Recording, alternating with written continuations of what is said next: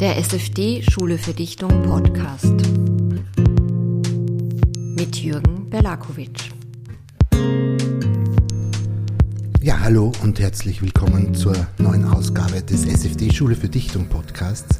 In der heutigen Sendung ist Teresa Präauer zu Gast. Bevor wir beginnen, hier kurz ihre künstlerische Biografie. Teresa Präauer, in Linz geboren, ist Autorin und bildende Künstlerin und lebt in Wien. Sie studierte Malerei am Mozarteum Salzburg, an der Akademie der Bildenden Künste in Wien und Germanistik in Salzburg und Berlin.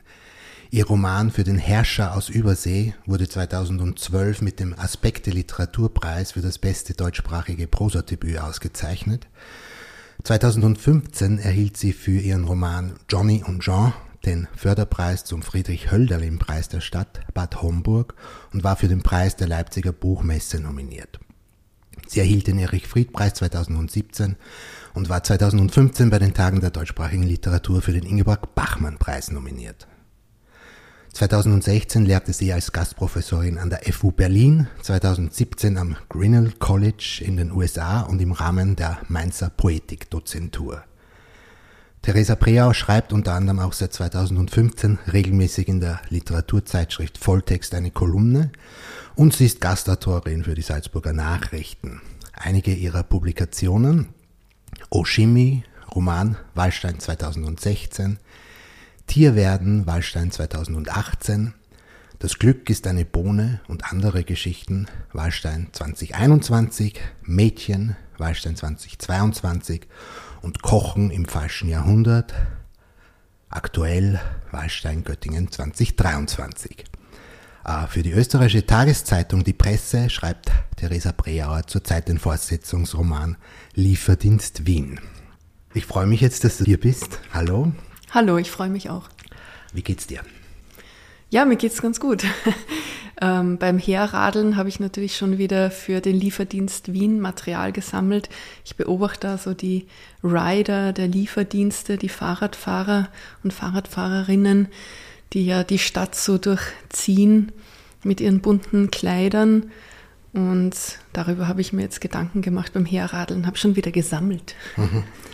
Ja, mich interessiert es ja auch, hier im Podcast nicht nur über literarische Zugangsweisen und literarisches Denken zu reden, sondern vor allem auch über sehr allgemeines Denken und allgemeine Sichtweisen meiner Gäste. Und da meine sehr grundlegende Frage: Was beschäftigt dich zurzeit? Welche Fragen stellst du dir? Welche Beobachtungen machst du? Was ärgert dich? Was freut dich? Ja, ich glaube ja, dass das so ein bisschen die äh, Krankheit oder die professionelle Deformation der Schriftstellerinnen ist, dass äh, alles, was man beobachtet und womit man es in der Welt zu tun bekommt und was man sich so ausdenkt, die Ängste, Sorgen und Hoffnungen, dass äh, man gleichzeitig ständig damit beschäftigt ist, die zu formulieren. Insofern kann ich das auch schwer außerliterarisch beantworten, weil die Literatur so mein, mein Betrachten durchzieht. Ähm, aber ich äh, schaue auch viel äh, Blödsinn im Internet. Also es ist jetzt nicht immer besonders hochgeistig, um da jetzt keinen falschen Eindruck zu erwecken. Was beschäftigt mich? Ja, schon die Arbeit, der anstehende Sommer, die Weltlage, die Themen der Feuilletons. Ich höre selbst sehr viel Podcasts, muss ich sagen. Es hat so vor einem Jahr ungefähr bei mir gestartet, so zum Thema ähm, Verbrechen bis hin gesell- zu gesellschaftspolitischen Themen. Ähm, eigentlich bin ich eher so eine Sammelmaschine. Ich weiß nicht, ob ich eine Maschine bin, aber ein Sammlungsmensch. Ich, ich saug einfach ganz viel auf und ähm, ja, mache mir da so meinen eigenen Reim darauf. Aber ich brauche auch vielleicht das Schreiben, Um, um mir über Dinge klar zu werden. Also es ist, ist diese Auseinandersetzung mit zum Beispiel Feuilleton-Themen führt nicht dazu, dass ich dann meine Meinungen festige oder, oder meine Position, sondern ich verarbeite das im Schriftlichen und das Schreiben hat so viel mit der Ruhe und äh, der Zeit zu tun, die man fürs Nachdenken dann hat und vielleicht auch sich dieses Daumen rauf und Daumen runter sparen kann, sondern mit dem Beschreiben schon so beschäftigt ist. Ich glaube, dass das Beschreiben halt eine ganz komplexe Leistung des Erfassens ist. Und mhm. das, deswegen brauche ich das Schreiben, würde ich sagen. Mhm. Ist jetzt doch irgendwie ein großer Satz. Ja, doch, das ist ja auch gut und das ist auch interessant.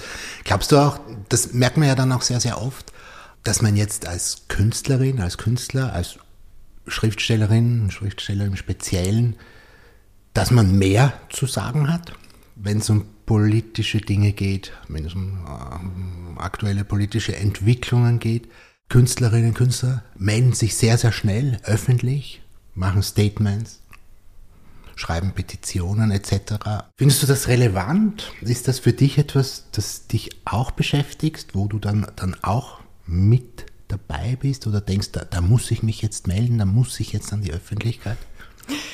Ähm, ich habe ja den Eindruck, dass das viel weniger geworden ist, dass ähm, seit ich Literatur und den Literaturbetrieb beobachte, sagen wir mal als äh, ältere Schülerin, junge Studentin, mh, das war dann Mitte, Ende der neunziger, ich finde, das war so eine Hochblüte der Petitionen und der öffentlichen Intellektuellen, zumindest in Österreich und im deutschsprachigen Raum habe ich das beobachten können. Ähm, im Moment würde ich sagen, dass sich die Schriftstellerinnen, Künstler eher auf ihre ästhetischen Positionen oft auch beziehen und dann vielleicht ähm, Stellung nehmen zu wirklich kulturpolitischen Themen, also dass das Feld enger gesteckt ist. Jetzt, wenn wir nicht von einzelnen äh, Autorinnen sprechen, sondern so eine mh, verallgemeinerbarere Sicht auf auf das, wie viele Leute äußern sich eigentlich. Also ich äußere mich sehr selten zu mh, gesamtgesellschaftlich-politischen Themen. Ich äußere mich aber in meinen Texten und vielleicht nicht in Form von Äußerung, sondern in Form von Beschreibung, Erfindung, Übertreibung. Das ist kein direktes Statement zu einer Sache oder zur Gesellschaft, aber eine Beschäftigung mit dem, was mich umgibt und mit der Zeit, in der ich lebe, mit Rückblick, äh, mit äh, alten Texten, mit dem, was ich erwarte vielleicht für die Zukunft. Aber es sind nicht so direkte Stellungnahmen. Ich glaube auch nicht, dass die Schriftsteller da immer die hellsichtigsten sind und äh, am meisten Weitblick haben oder am meisten gesellschaftliches Wissen und Verständnis und Erfahrung. Aber manchmal, wenn sie sich äh, konkret mit dieser Thematik beschäftigen, wie mit E U-Politik und so weiter, wenn das auch in den Texten eine Rolle spielt, äußern sie sich wahrscheinlich dann auch in Petitionen dazu. Ähm, wo ich mich schon gewissermaßen aufgerufen fühle, ist äh, bei Themen, die sehr nah am Schriftstellerinnenberuf liegen, meiner Meinung nach, also Pressefreiheit und äh, Meinungsfreiheit.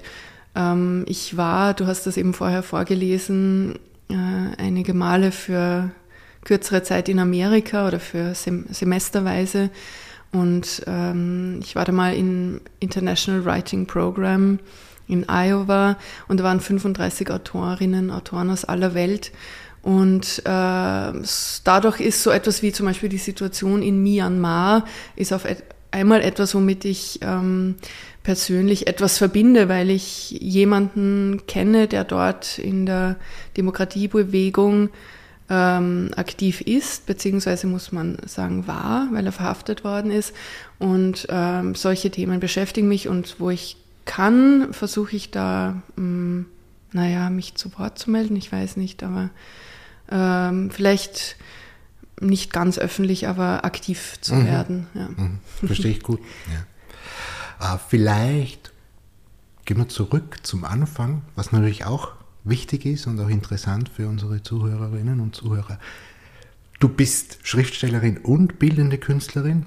Wie hat das bei dir begonnen? Äh, wie war da der Zugang? Wie waren die ersten Schritte? Äh, was war vorher da? Ja, das äh, verändert sich ja auch immer, auch die Selbstdefinition und der Beruf. Also ich würde sagen, beruflich gesehen bin ich Schriftstellerin. Äh, zum Beruf der Künstlerin gehört für mich auch dieses, sich äh, in diesem Kunstbetrieb zu bewegen, ähm, vielleicht von einer Galerie vertreten zu werden und auch an einem Werk zu arbeiten, das fortschreitet oder weiterschreitet. Und das kann ich von mir nicht behaupten und von meiner Arbeit, weil das Schreiben Überhand genommen hat Und die, das Zeichnen und die Beschäftigung mit der bildenden Kunst ist oft äh, Movens für Texte, Ausgangspunkt. Es ist noch immer dieses eben Beschreiben, was ich sehe, kommt, glaube ich, sehr aus dieser visuellen Beschäftigung. Ich zeichne auch hin und wieder noch und ganz selten beteilige ich mich an Ausstellungen, aber ich betreibe das nicht so professionell mehr. Also ich musste mich dann doch entscheiden, mhm. obwohl ich lang dachte, ich muss mich nicht entscheiden. Und die Kunst spielt da immer wieder hinein, auch bei der Covergestaltung und bei der Beschäftigung mit dem, was ein Buch ist, als Objekt auch. Ähm, Und die Frage war danach, wie das begonnen hat. Es waren, sind eigentlich meine Interessen Lesen, Schreiben, Zeichnen. Also bei der Berufsinformationsmesse hätten sie mir dann genau das gesagt, was ich jetzt geworden bin, glaube ich. Das war schon ein, eindeutig. Und äh, ja, sonst, ich habe auch als Jugendliche Sport betrieben. Das mache ich auch nicht mehr so viel. Ich war Snowboard-Lehrerin. Das kommt auch manchmal in meinen Texten vor. Das ist so eine Kombination, die mich irgendwie erheitert. So dieses literarische Schreiben über einen Sport, der auch irgendwie was körperlich Brutales haben kann. Und dieses sich bewegen im alpinen Raum. Und das Dirfe mit dem Hohen zu verbinden, wie auch immer dann die Zuschreibungen sind. Manchmal ist ja auch die Literatur recht dirf. Ähm, ja, und... Vielleicht hat es auch mit meiner Herkunft zu tun, mit meiner Familie. Das war jetzt kein unglaublich gebildeter, äh, gesicherter, reicher Haushalt, in dem schon seit Jahrzehnten der Brockhaus stand. Aber es gab zumindest ein großes Interesse an, an Bildung und an visuellen Erscheinungen und immer wieder dieses am... am Essenstisch sitzen und die Gegenstände betrachten und beschreiben, in die Hand nehmen und sich fragen, ähm, wie sind sie nutzbar, wie werden sie verbesserbar. Das war eigentlich mhm. so eine Art Familiengespräch. Weil du gesagt hast, Dirf, Dirfe Literatur, was ging dir da durch den Kopf, als du an das gedacht hast jetzt oder als ausgesprochen hast? Äh, eigentlich nichts Spezielles, muss ich sagen, nichts Konkretes, sondern ich habe mich dann, äh, ich, ich bin ja jemand im Sprechen, ich finde es sehr schwer, etwas hinzustellen und es nicht gleichzeitig auch wieder fortzunehmen. Also wenn wir jetzt bei den Gegenständen nehmen. Ich bin zwar jemand, der, ich, ich kann nicht so gut aufräumen, aber in der Sprache schon, mhm. das ist so ein ständiges Aufräumen wahrscheinlich. Okay. Und sich selbst auch ins Wort fallen. Also diese Denkbewegungen sind so ähm, Vorwärts- und Rückwärtsbewegungen und, und auch... Mh, ich glaube, dass ich mich sehr hüte vor dogmatischen Aussagen und während ich etwas ausspreche, denke ich mir, es könnte ja auch das Gegenteil der Fall sein. Mhm. Und äh, die, die Position, dass Literatur das Hohe wäre im Vergleich zum Snowboard, um das Beispiel von vorher zu yeah. erwähnen, äh, kann man natürlich so nicht gelten lassen. Ja, ja. Also als... Ähm, Aber irgendwie müssen wir mit Begriffen operieren. Das mhm. ist die Schönheit und die Schwierigkeit, diese, sich da entscheiden zu müssen. Es ist ja auch das ganze Problem der Sprache, wie wir jetzt auch damit konfrontiert sind. Ich habe vorher gesagt, in den Feuilletons ist dieses, wie genau müssen wir werden und wie individuell muss ein Wort zugespitzt werden, um äh, zutreffend zu sein und adäquat. Und wie sehr muss es ungefähr sein, um zu verallgemeinern und, und mehr auszudrücken? Also wenn ich den Tisch, an dem wir sitzen, sehr genau beschreibe, wird das ein Porträt dieses Tisches, aber es ist nicht der Tisch im Allgemeinen, der für einen anderen Text immer ein allgemeiner Tisch mhm. sein soll. Bei Jandl zum Beispiel. Ja, ja ich denke gerade an dieses humanistische Stück im mhm. Volkstheater. Hast du es gesehen? Noch nicht, nein. Ja, ich fand das ganz, ganz großartig. Ja. Da würde ich sagen, da geht es eher um dieses... der Tisch als Modell oder der mhm. Tisch als Idee oder der Tisch in seiner Funktion und nicht ein Porträt eines speziellen Tisches, der hier so Flecken hat. Und ich finde, das schwingt ja auch in deinem aktuellen neuen Roman mit, Kochen im falschen Jahrhundert. Das ist ja auch so, das Ganze ist die Beschreibung einer, eines Essens, aber in Wirklichkeit beschreibt es mehr, mehr als ein Essen. Also zum einen kommen ja dann... verschieben sich die Perspektiven, äh, verschiebt sich die Beschreibung, es sind vielleicht alle Essen oder das, das, das Essen im Allgemeinen oder diese, diese, diese Abende im Allgemeinen, die da vorkommen. Ähm, Ich habe noch eine Frage zur bildenden Kunst, dann können wir zu dem mhm. zurückkommen. Und zwar nur, weil du es eigentlich erwähnt hast. Dass, und du hast ja bildende Kunst studiert.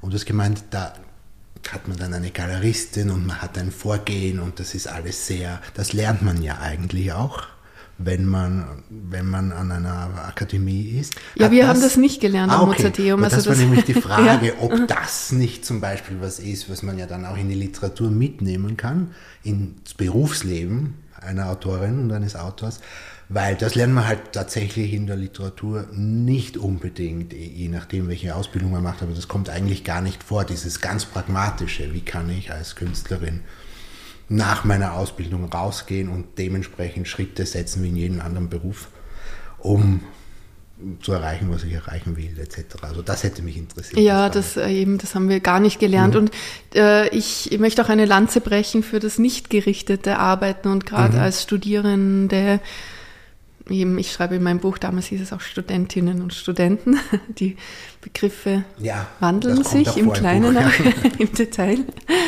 Und ähm, nein, äh, es ging da sehr um die um die eigene künstlerische Arbeit und das Entwickeln in Freiheit, aber gleichzeitig auch äh, ohne, ohne Netz und ohne Idee, wie das weitergehen könnte. Mhm. Und ähm, ja, ich denke mir auch, dass äh, einige, die zuhören, da sofort protestieren würden. Künstlerin, das äh, hängt nicht von einer Galerie ab und nicht von diesem ganzen Betrieb. Und äh, ich bin da auch nicht betriebsgläubig und habe meine Probleme auch immer wieder mit Galeristinnen gehabt, äh, eher in Offspaces. Trotzdem denke ich, ähm, ich, ich habe eben viele Freunde, die bildende Künstler sind, dass das beruflich nochmal ein, ein intensiverer Weg ist und mhm. eine, eine Fokussierung darauf. Ähm, ich, ich könnte das nicht beides machen in einem Leben. Äh, aber klar, es gibt da Einflüsse mhm. und das, das wird mich, glaube ich, immer interessieren und ich habe auch so die Vision, sollte mir ein hohes Alter beschieden sein, dass ich dann vielleicht so mit siebzig, achtzig, neunzig nochmal zurückgehe zur Zeichnung oder ich habe auch so Stop-Motion-Videos gemacht und so Dinge. Mhm. Ja, ja. Ich gehe auch viel in Ausstellungen und das ist etwas, was mich, was mich sehr beeinflusst und beschäftigt und nervt und aufregt. Und auch, ähm, weil du erwähnt hast, diese Kolumne für Volltext. Mhm. Das ist ja eigentlich der Versuch, äh, die Mittel der Bildbeschreibung, aber auch die Poetik, wie soll ich sagen, die literaturwissenschaftlichen Mittel einer Textanalyse auf das Medium Bewegtbild im Internet anzuwenden mhm. und auch auf so Trash-T V-Formate, die dann sehr analytisch äh, beschreiben zu wollen. Mhm. Ja, so sind die Interferenzen. Okay. Ja, kommen wir vielleicht zu deinem neuen aktuellen Buch, das ja auch sehr erfolgreich ist. Gratulation auch. Und äh, kannst du ein bisschen was auch dazu sagen, auch zum Titel Kochen im falschen Jahrhundert, kommt dann auch vor im Buch, äh, aber ja. ähm, ja, es ist eben die Beschreibung eines Abends zuerst einmal und einer kammerstückartigen, äh, engen, verengten Situation, also ein Raum, ein Ort, äh, eine begrenzte Zeit, äh, begrenzte Personenanzahl, mehr oder weniger. Und rund um diesen Esstisch versammeln sich Menschen, die sich austauschen, ähm, aber schon mit dem Betreten der Wohnung. Zuerst einmal kommen manche zu spät, manche kommen gar nicht, manche kommen vielleicht zu früh, aber mit dem Betreten der Wohnung und dieser Frage oder nicht gestellten Frage, Schuhe anziehen oder äh, Schuhe anlassen oder ausziehen, werden schon die feinen Unterschiede aufgemacht und diese Peinlichkeiten im Übertreten einer Schwelle oder diese Verkrampftheiten und, und all das, was so die Idee eines besonders lässigen Abends dann so leicht unterläuft und unterwandert, äh, findet schon so mit der ersten, mit dem ersten Begrüßen statt. Und das wird so durchdekliniert und dreimal setzt der Abend neu an und die Disruptionen finden zuerst einmal im Kleinen statt. Die Gruppe ist relativ homogen, aber beim deutlicher Hineinzoomen auch heterogener. Ähm, Alter, Geschlecht, Herkunft mitunter. Sie sind aber jetzt so im urbanen, gebildeten Milieu zu, anzusiedeln und äh, mit unterschiedlichen Sicherheiten und Unsicherheiten im Umgang mit dem jeweiligen Gegenüber beschäftigt. Und das ist etwas, was mich mh, in der Beschreibung so mh, ja erheitert, beschäftigt. Ähm, es, es geht, ja, die feinen Unterschiede, ist ja diese Anspielung auch auf Pierre Bourdieu, also vielleicht auch diese Möglichkeit, ähm, wie kann ich Menschen in ein Raster einordnen und wo brechen sie auch aus diesem Raster aus? Das macht diese Verschiebungen dann interessant und wie ich die Figuren auf einem Spielfeld positioniere, ob jemand zu spät kommt oder zu früh, ob die Gäste sich verstehen, ob sie Fleisch essen oder vegan. Das sind so diese oberflächlichen Themen unserer Zeit. Mhm. Gleichzeitig sind aber daran schon so Bruchlinien immer abzulesen. Und dass das Essen so politisch geworden ist, mhm. verstanden wird, das hat mich sehr beschäftigt. Mhm. Und dazwischen ist dieser Text äh, unterbrochen von sehr persönlichen Erinnerungen an erste Geschmackseindrücke und auch an diese Veränderung des Kochens, des Einkaufens, der Nahrungsmittel- und Produktketten. Es ist so etwas wie eine literarisch anskizzierte Geschichte der Waren und Werkzeuge in unserer Küche. Und manches reicht da eben ein oder manchmal sogar zwei Jahrhunderte zurück. Also uns beschäftigen vielleicht auch noch immer die feinen Porzellanvasen aus dem neunzehnten Jahrhundert. Dann aber auch die Frage, wer hat die gewaschen, wer hat sie verwendet, wer hat serviert. Mhm. Also die ähm, Geschichte der Menschen und der sozialen Gruppierungen steckt in diesen Produkten. Mhm. Ja, ich habe auch sehr viele wirklich sehr schöne und auch für mich interessante Dinge im Buch gefunden, auch Dinge, die mich seit langem auch interessieren und mhm. mit denen ich mich beschäftige. Eine Frage, weil du auch Pierre Bourdieu natürlich naheliegend erwähnt hast. Wo ist der Unterschied zwischen den feinen Unterschieden bei Pierre Bourdieu, die ja eigentlich ein, ein, ein, ein Gesellschaftssystem des ausgehenden zwanzigsten Jahrhunderts oder nicht einmal nur des ausgehenden zwanzigsten Jahrhunderts, fast Mitte, also mhm. zweite Hälfte des zwanzigsten Jahrhunderts beschreiben, und dem, was wir heute tatsächlich dann vorfinden im einundzwanzigsten Jahrhundert? Da hat, hat sich da für dich trotz allem auch was geändert in diesen, in diesen Milieus, nicht nur wie sie dargestellt und geschildert werden, sondern wie sie sich ja auch weiterentwickelt haben oder anders entwickelt haben? Mhm. Ja, ich würde sagen, wahrscheinlich ist die These, dass die soziale Beweglichkeit sich noch verstärkt hat, ist eine, die äh, in den letzten Jahren häufiger formuliert wird. Ich weiß aber nicht, ob es stimmt. Das ist ja das Trickreiche an diesen feinen Unterschieden, dass die, die Klassen- oder Schichtunterschiede nicht mehr so deutlich sind, sondern sich im Detail verstecken. Und bei Bourdieu ist es vielleicht die Wahl der äh, klassischen Platte und eines Theaterstücks, ähm, ja vielleicht Shakespeare, und der Professor ist das, der, der dann die, diesem einen Raster zugeordnet ist. Professor ist gleich äh, Herr, ähm, wohnt in diesem jenen Distrikt, ähm, kauft sich eine Jazzplatte und so weiter. Diese, diese äußeren Zeichen haben sich gewandelt, vielleicht nicht so stark, aber die, das könnte man adaptieren und umschreiben eben auf äh, das Jahr zwanzig dreiundzwanzig. Dann ist das, jetzt ist es ja wieder die Platte, aber dann ist es ja auch der Streamingdienst, und also es sind so andere, etwas andere Attribute, aber ich glaube, dass das trotzdem noch anwendbar ist mit, mit gewissen Adaptionen. Mhm. Und ich weiß nicht, ob diese gesellschaftliche Diese Beweglichkeit, also dieses, ähm, ich, ich, ich denke, das ist kein Zufall, dass wir uns gerade jetzt wieder auch in der Literatur so stark mit Herkunft beschäftigen. Das ist ein Thema, das äh, noch nicht äh, abgefrühstückt ist. Ja, aber ich denke mir auch, dass sich da was verschiebt. Wir beschäftigen uns mit Herkunft, mit Identitäten in wahnsinnig viele Richtungen, und das ist noch einmal um einiges komplexer mhm. als diese relativ simplen Darstellungen, die wir dann halt bei Bourdieu finden, nicht weil es simpel ist, sondern weil sie damals in der Form einfach so nicht, also kein Thema waren, nicht diskutiert wurden. Da, da gab es halt die die Oberschicht, das Bürgertum, dann das Kleinbürgertum und so weiter. Und da konnte man dann relativ leicht, konnte man das hin und her schieben, die Figuren, und an den Grenzen irgendwie Übergänge festmachen. Aber heute gibt es ja unzählige Parameter diesbezüglich. Als Idee zumindest, Als ja, Idee. Genau. Und das, das wird anhand von Begrifflichkeiten diskutiert. Mhm. Also wenn ich vorher dieses Beispiel der Professor, das wäre dann äh, ab Ende der neunziger Jahre auch stärker noch die Professorin, die mhm. da relevant wird, auch mit Kaufkraft und so weiter. Und das ist ja heute auch ganz stark die Diskussion Professor, Professorin, Professorx. Äh, mhm.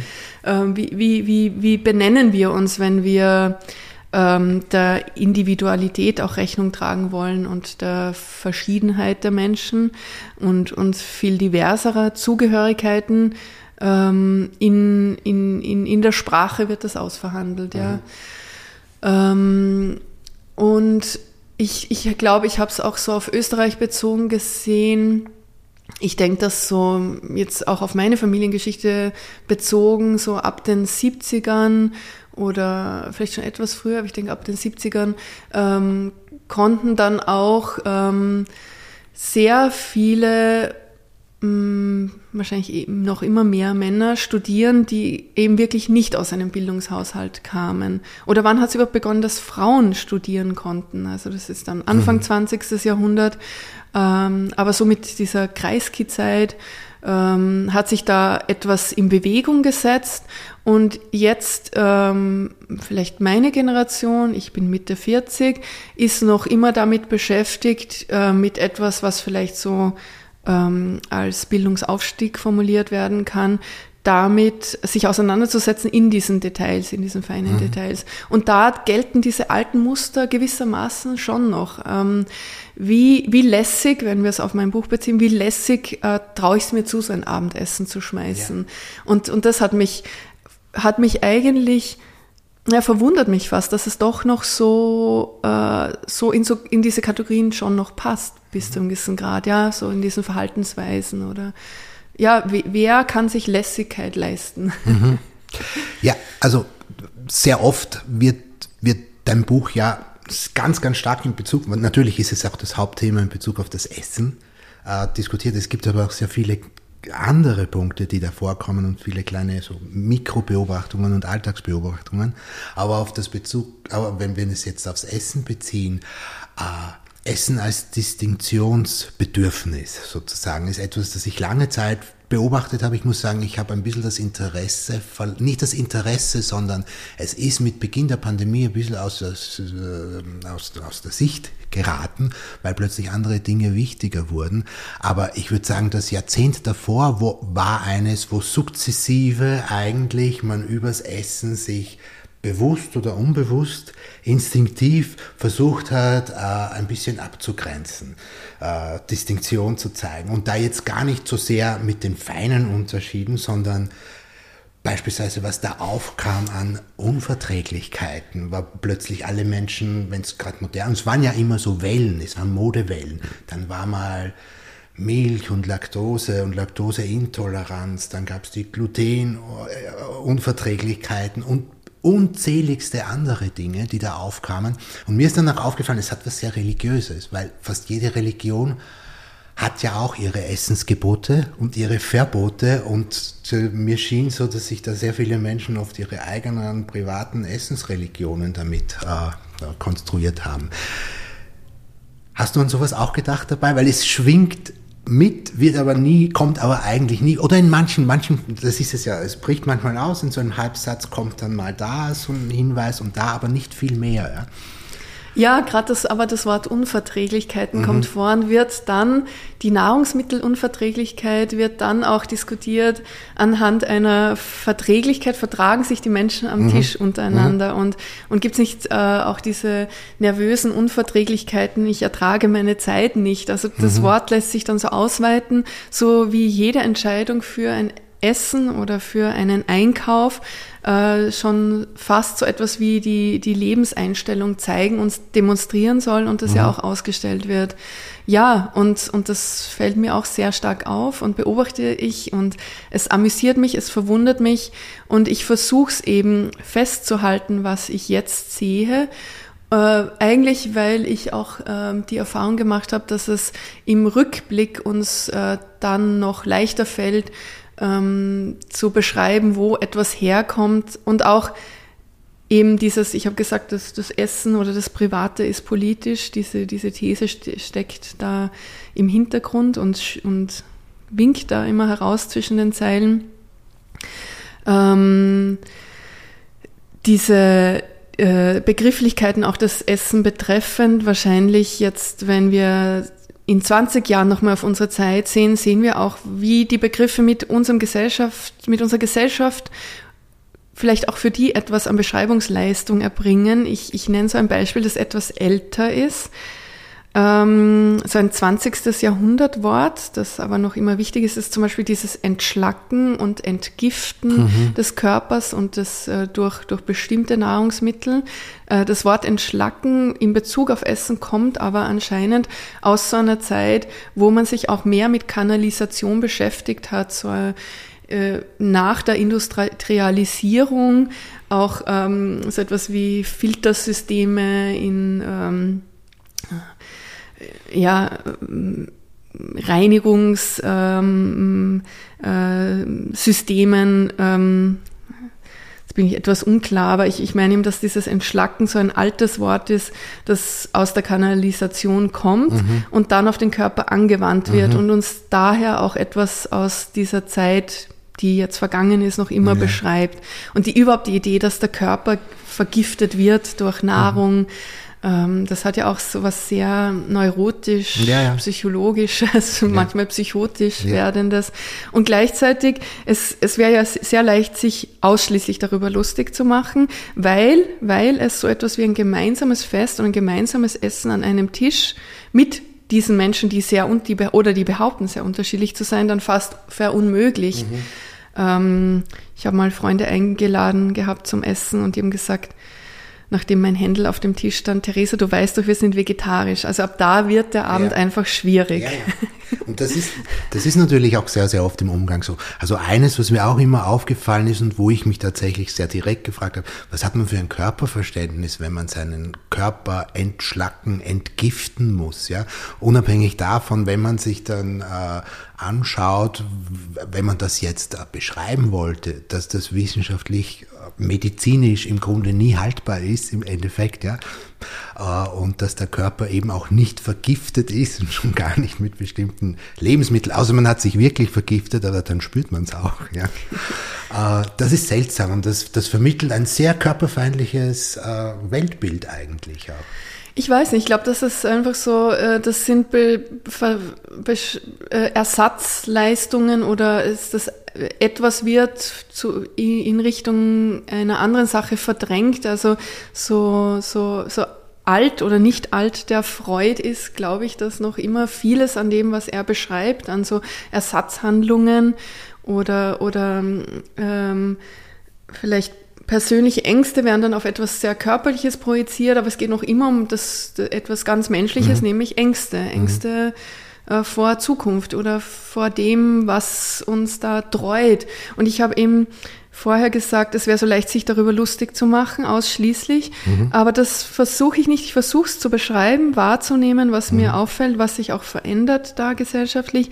Und gleichzeitig ähm, sind dass ja auch dann wieder die Leute, die sich ähm, auseinandersetzen damit, wo, wo kommen eben unsere Produkte her, wie wird das erzeugt, können wir so leben, die sind eben Menschen, die sehr klimabewusst leben wollen und, und das ist ja etwas, was ähm, wahrscheinlich notwendig ist mhm. und nötig ist und deswegen äh, ich glaube, das ist so eine, eine Anstrengung und ein Bemühen darum, ein gutes Leben zu führen, auch äh, dabei die anderen mitzudenken und auch gesellschaftliche Ungleichheiten äh, überhaupt einmal wahrzunehmen und zu analysieren. Das steckt ja auch hinter dieser mhm. Wahl des Essens und das ist ja das. Einerseits, ja. einerseits gibt es diese Seite, die du gerade erwähnt mhm. hast, andererseits gibt es aber auch die, die dann wieder diese, diese Distinktion damit einführt. Ja, wenn du sagst, beim Essen und dann sagt man, ja, aber du weißt ja das oder das kann man oder du weißt ja die Hormone dort und da. Und das ist eigentlich auch das Schwierige. Mir ist jetzt auch eingefallen, was spielt eigentlich dann, weil du gesagt hast, nicht lustig machen, welche Rolle spielt Ironie in deiner Literatur? und in deinem Denken. Also ich frage dich, ich weiß schon, welche es spielt, aber das ist total spannend und interessant. Wenn ich schon so suffisant lächle, ja. Das man nicht sehen kann. Ja, ja. ja. Mhm. Das ist total spannend, finde ich natürlich. Also wie geht man, eben, weil wir, ich, ich finde auch, wir leben in einem sehr ironiefeindlichen Zeitalter zur Zeit, ja, also noch gar nicht so lange her, aber Ironie wird mehr und mehr zum Problem oft und wird einfach oft auch nicht verstanden. Ja, und kann auch nicht durch die K I gebildet werden. Ich glaube, es wird es auch in Zukunft nicht können. Mhm. Äh, Ironie, das ist eben die Schwierigkeit, etwas zu sagen und das Gegenteil mhm. zu meinen. Äh, das ist auch manchmal schwer für Leserinnen und Leser, die nicht bereit sind, da mitzugehen, ja. Ich äh, versuche mich aber darauf äh, zu verlassen, dass das doch noch in, in vielen Teilen möglich ist. Ironie ist das Spiel mit, mit, ja, mit dieser, auch weil ich vorher gesagt habe, dieses Wegnehmen, also Aussprechen von Begriffen und wieder wegnehmen oder mhm. relativieren. Es ist so, so diese Meta-Ameise, die, die da ständig von Wort zu Wort krabbelt und sich denkt, so ist es, aber es könnte auch anders sein. Auf der Suche nach Präzision und nach genauer Beschreibung und genauem, präzisen Ausdruck. Mhm. Also mir dient die Ironie nicht, äh, etwas zu verunklaren oder, oder so eine Wolke, um, um Begrifflichkeiten zu bauen, sondern der Versuch, klar zu sein, aber in, in, in anderem Gewande. Äh, die Ironie ist auch eine Form von Verkleidung, mhm. würde ich sagen. Und diese Verkleidung ermöglicht es mir, genauer zu sein und präziser und, und, und vielleicht auch härter und komischer, und das ist so ein Motor fürs, mhm. fürs Denken und Schreiben. Ja. Ja, mir ist das jetzt auch so eingefallen, dass eigentlich so eine Art ironischer Zugang eben nicht nur das Gegenteil von dem sagen, was man meint, bedeuten kann, sondern es kann das eine und das andere bedeuten und vielleicht auch noch die vielen Graubereiche dazwischen oder wie auch immer man die ja, benennen ja, will. Und das finde ich so. Sehr schön mhm, eigentlich. Mhm. Da kommen wir vielleicht später nochmal bei einem anderen Punkt dazu.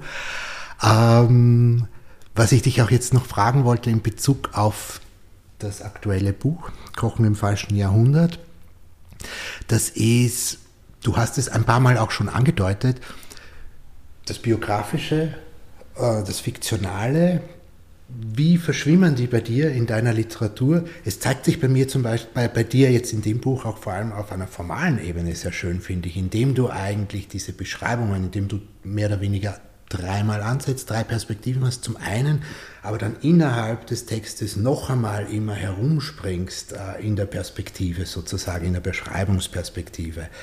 Und das habe ich sehr, sehr schön gefunden.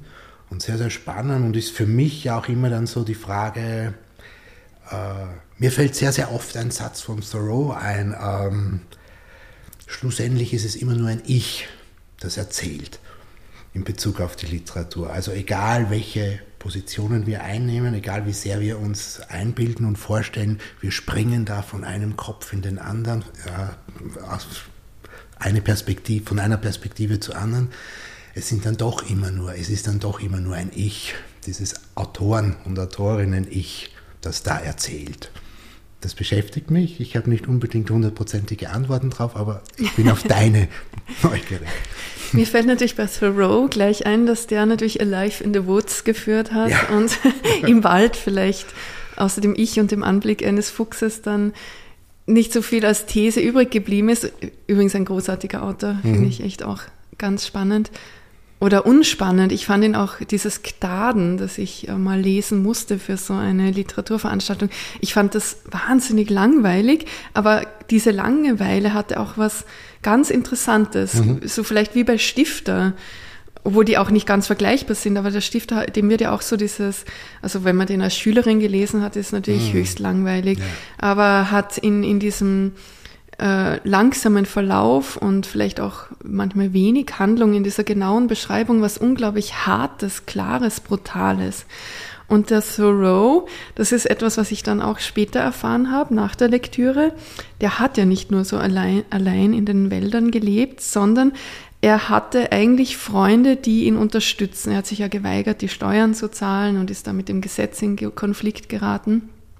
Im Grunde hatte er doch Unterstützer und Freunde, die ihn da auch wieder aus dem Schlamassel rausgeholt haben und die so dieses Leben in den Wäldern ermöglicht haben. Also vielleicht ist das eine Antwort darauf. Mhm. Es ist dieses Ich, aber es ist dieses Ich, das auch abhängig ist von anderen und auch andere, sich in anderen spiegelt, aber auch Kontrast zu den anderen sieht.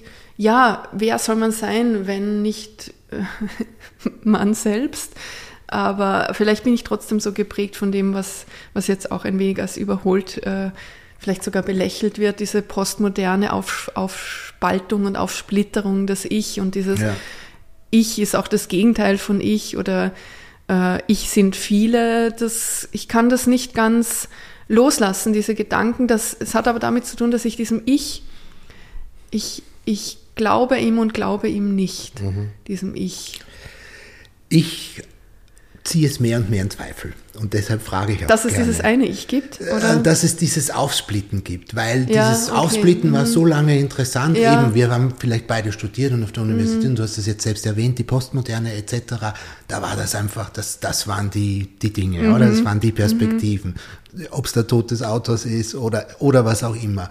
Aber heute ist das alles im Mainstream angekommen. Heute behauptet, dass jeder äh, Rechtsaußenpolitiker genau, wird auch missbraucht, und wird, wird ja. für mhm. mich daher zu mhm. einem System, das ich nicht mehr also akzeptieren kann. Und insofern mhm. am ersten und am meisten fällt es mir dann da auf, wo ich mich selbst am meisten damit beschäftige, nämlich zum Beispiel in der Literatur. Und wenn ich das jetzt heute in der Literatur höre, dann denke ich, also da, da, da opponiere ich dann auch ein bisschen. Mhm. Aber ich finde jetzt zum Beispiel auch nicht, dass das bei dir so der Fall ist, äh, sondern ganz im Gegenteil. Das ist ja mit diesen ganzen Kniffen äh, und der Art und Weise, wie es gemacht wird, interessant. Aber eben deine, deine ganz grundlegende Sichtweise dazu hat mich interessiert auch. Ja, also eben bezogen auf, auf mein literarisches Werk, wahrscheinlich nehme ich trotzdem stark diese Zentralperspektive ein. Die Zentralperspektive mhm. geht ja davon aus, dass es einen Beobachterstandpunkt ja. gibt, auf den die Linien dann auch zusammenlaufen. Ja, und meine Texte sind auch gebaut mit einem Anfang, einem Ende, mit Spannungshöhepunkten, also mhm. sehr traditionell klassisch in dieser Art und Weise. Es ist vielleicht eher dieses, was so, was ich auch bei Annie Ernaux, ich lese die noch nicht lang, sondern mhm. habe auch nicht viel von ihr gelesen, aber mir leuchtet das schon ein, dieses, was sie in, in, in ihrem Mädchenbuch macht, dieses, wer bin ich auf dieser Fotografie, auf der ich vielleicht dreizehn Jahre alt bin, bin, wie viel bin bin da noch ich und wie viel kann ich, wenn ich heute über dieses Mädchen schreibe, wie viel Identität gibt's da? Und, und da, das ist ja eine Arbeit über und an und mit Identität, ihre literarische Arbeit. Und trotzdem ist es auch so der Versuch, und das ist, glaube ich, die analytisch-intellektuelle Leistung, der Versuch auch, sich von sich selbst zu distanzieren, um sich von außen auch beschreiben zu können. Klar ist das ein Gedankenexperiment. Mhm. Vielleicht können wir uns nie so sehr von uns lösen. Aber das ist ja vielleicht auch das, was Ironie kann. Die kann sagen, etwas ist schwarz, aber es ist auch weiß. Und indem ich euch sage, es ist weiß, seht ihr, wie dunkel oder schwarz es ist. Mhm. Und, und ich glaube, das ist diese Bewegung, die, die innerhalb dieser Zentralperspektive mich interessiert und, und an deren Möglichkeit ich äh, glaube. Mhm. Ja, und ich glaube auch gleichzeitig, dass das etwas ist, an, das, an dem wir, wir, an dem ich zum Beispiel mehr arbeiten will, das mich im Moment interessiert und von dem ich auch glaube, dass es ganz gut wäre, wenn man das in unserer Gesellschaft allgemein mehr verbreiten könnte. Also wir leben eigentlich jetzt so in einer sehr dualistischen Welt, ja, mit ontologischer Sichtweise, eben das Entweder-Oder, das bestimmt unser Denken seit Jahrtausenden im Endeffekt, das ist unhinterfragt im Grunde. Äh, Und wenn wir aber heute uns viele Be- Entwicklungen ansehen, seien es Fragen der, nach der Identität et cetera, merken wir, mit dem kommen wir nicht mehr weiter. Das ist eigentlich kein diskursives Besteck mehr, mit dem wir irgendetwas noch ja, anfangen können. Und gleichzeitig spitzt sich meiner Meinung nach mehr und mehr zu. Ja? Also es, es geht nur mehr um entweder oder, um schwarz oder weiß, um A oder B, um so oder so, ja? Um politisch korrekt oder nicht politisch korrekt, was auch immer die, die Termini sind. Immer ist das die Auseinandersetzung. Und ich suche nach Möglichkeiten, auch jetzt äh, ganz konkret auch mit, mit einem Freund, mit dem ich das entwickle, mit Peter Brandlmeier, wo wir versuchen, ein neues Denksystem zu etablieren, das wir Hantologie nennen im Endeffekt. Ja, Wie nennt genau? es? Hantologie. Hantologie. Mhm. Es wird von Derrida, also der Peter hat es entwickelt, wird von Derrida irgendwie, da, erwähnt irgendwann mal ganz kurz diesen Begriff. Dann gibt es das Hantologische in der Musik, also die Geister und die Gespenster, die uns da verfolgen, die sich da in unser Denken reinziehen. Das alles meinen wir gar nicht. Wir meinen im Übrigen auch, wir beide meinen auch was Unterschiedliches dabei. Aber worum es uns geht ist, also mir geht es zum Beispiel ganz stark darum, dieses relativistische Denken aufzugeben und sich zu fragen, ähm, wie kann man etwas formulieren, das parallel läuft und gegenläufig ist, ja, das vielleicht das eine und das andere und noch zehn andere Dinge sein kann und trotzdem ein Existenzrecht hat, weil das, das wird ja eigentlich diesen Dingen sehr, sehr oft abgesprochen, diesen Denken, diesen Verhaltensweisen, was auch immer in unserer Gesellschaft. Und insofern finde ich diesen Ansatz sehr, sehr gut und das mit der Ironie, das ist jetzt etwas, das, das, das auch so aufgepoppt ist, wo ich mir denke, ja, das ist auch natürlich ein Ansatzpunkt. Ich habe mich vor langer Zeit sehr mit Ironie beschäftigt und durch diese Entwicklungen verschwindet sowas auch sehr, sehr oft. Und jetzt kommt es wieder bei mir ein bisschen zurück. Und das habe ich jetzt gut gefunden, dass wir das gemeinsam auch besprochen haben. Ja, Ironie, äh, Humor ist auch so ein ähm, ja. Mittel, würde ich sagen.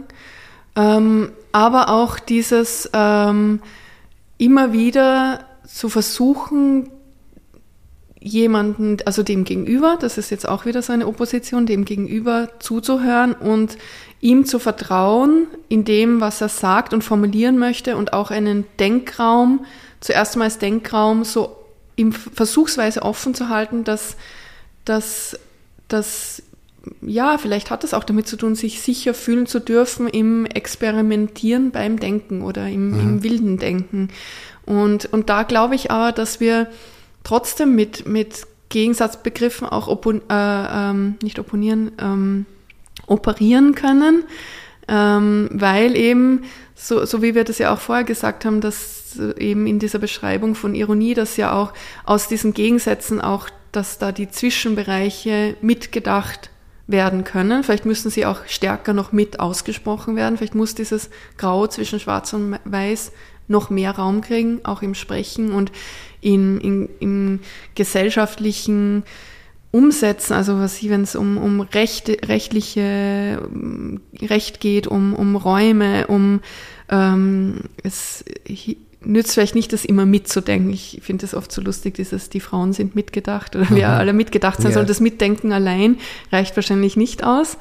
Ähm, aber trotzdem denke ich, wenn ich äh, dir vertraue beim Sprechen, dann nehme ich dein Schwarz und dein Weiß nicht als Schwarz und Weiß, mhm. sondern nehme auch die Zwischentöne wahr mhm. und du versuchst sie vielleicht auch zu formulieren. Mhm. Und wenn, wenn wir einander vertrauen können im Gespräch, dann mhm. ist, sind die auch möglich und dann ist dieser Dualismus ja ganz klar als Vereinfachung einfach ein Werkzeug, mhm. aber nicht ein, ein Dogma oder nicht ein ja. etwas so stark Ausschließendes. Ich glaube noch immer, dass Begriffe eben zur Abstraktion und zur Vereinfachung neigen müssen mitunter auch, um einander verständlich zu mhm. machen oder zu sein. Ja, ja schön. Vielleicht zum Schluss jetzt auch noch ein paar äh, Fragen. Das ist ein S F D-Podcast, Schule für Dichtung-Podcast. Du hast äh, an der S F D ja auch äh, unterrichtet oder, oder, oder äh, Kurse gegeben.